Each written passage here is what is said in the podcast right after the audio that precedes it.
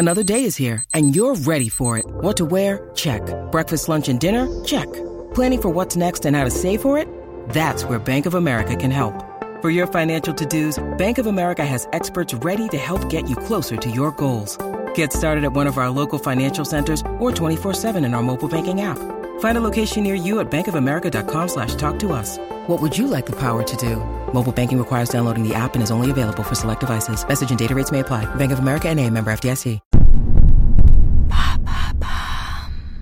Comment la culture a-t-elle détourné Notre-Dame de Paris? Merci d'avoir posé la question.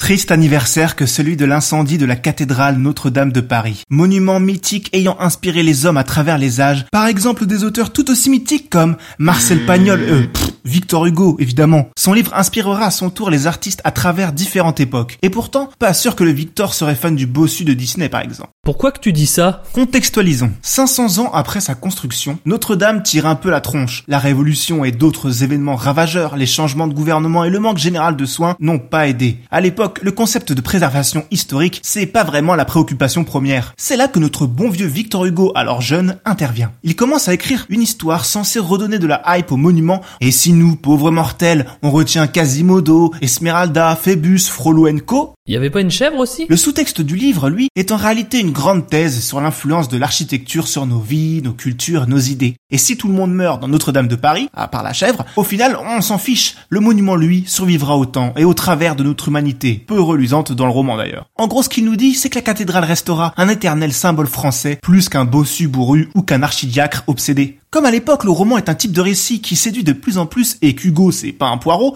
Notre-Dame de Paris rencontre le succès dès sa sortie en 1831, ramène gloire et moula à son auteur et convainc les profanes de s'intéresser de plus près à cet édifice. Cette prise de conscience globale a conduit à une rénovation complète en 1845 de la cathédrale où sera construite la fameuse flèche. Et paf, Notre-Dame de Paris devient ce lieu culte et incontournable de la capitale française. Et j'ai une blague, quel est le comble de Victor Hugo? D'avoir écrit « Ceci tuera cela, le livre tuera l'édifice ». C'est-à-dire qu'il dénoncera la façon dont l'alphabétisation des masses tuera ce qu'il perçoit comme le langage commun originel, l'architecture, et qu'au final, c'est bien ce qui s'est passé à travers sa propre œuvre. En effet, au fil du temps et des adaptations, l'angle original du roman disparaîtra, se tournant vers des thématiques comme la justice sociale ou les évolutions de notre société. Comme nous l'avons vu, le roman original est plus cynique qu'humaniste et ne se préoccupe pas vraiment des marginaux ou des maltraités. Tous les personnages sont vils, intéressés, stupides, cruels ou tout à la fois. Même après être passé par la patine du studio Disney avec le bossu de Notre-Dame en 96, et même si ce dessin animé reste l'une de leurs productions les plus sombres et matures, au final le film reste un conte plein d'espoir sur la justice sociale, la tolérance, la bonté des hommes, matiné d'une histoire d'amour tragique. Mais il n'aura pas fallu attendre Disney pour traduire l'œuvre d'Hugo en quelque chose de plus accessible et même tolérable pour un public moderne. On pourrait même dire que cette vision plus light découle d'une version de 1836, 4 ans seulement après la sortie du bouquin. L'opéra La Esmeralda, où Frollo n'était plus très prêtre et où l'histoire d'amour occupait le premier plan. Et pourtant, c'est écrit par Victor Hugo lui-même. Oh le vilain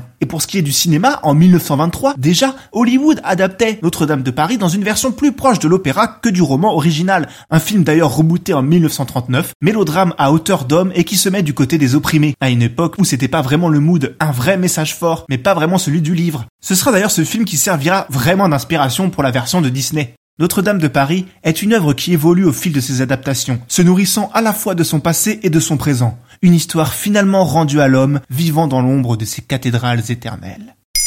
Maintenant, vous savez. En moins de 3 minutes, nous répondons à votre question. Que voulez-vous savoir? Posez vos questions en commentaire sur les plateformes audio et sur le compte Twitter de Maintenant vous savez Culture.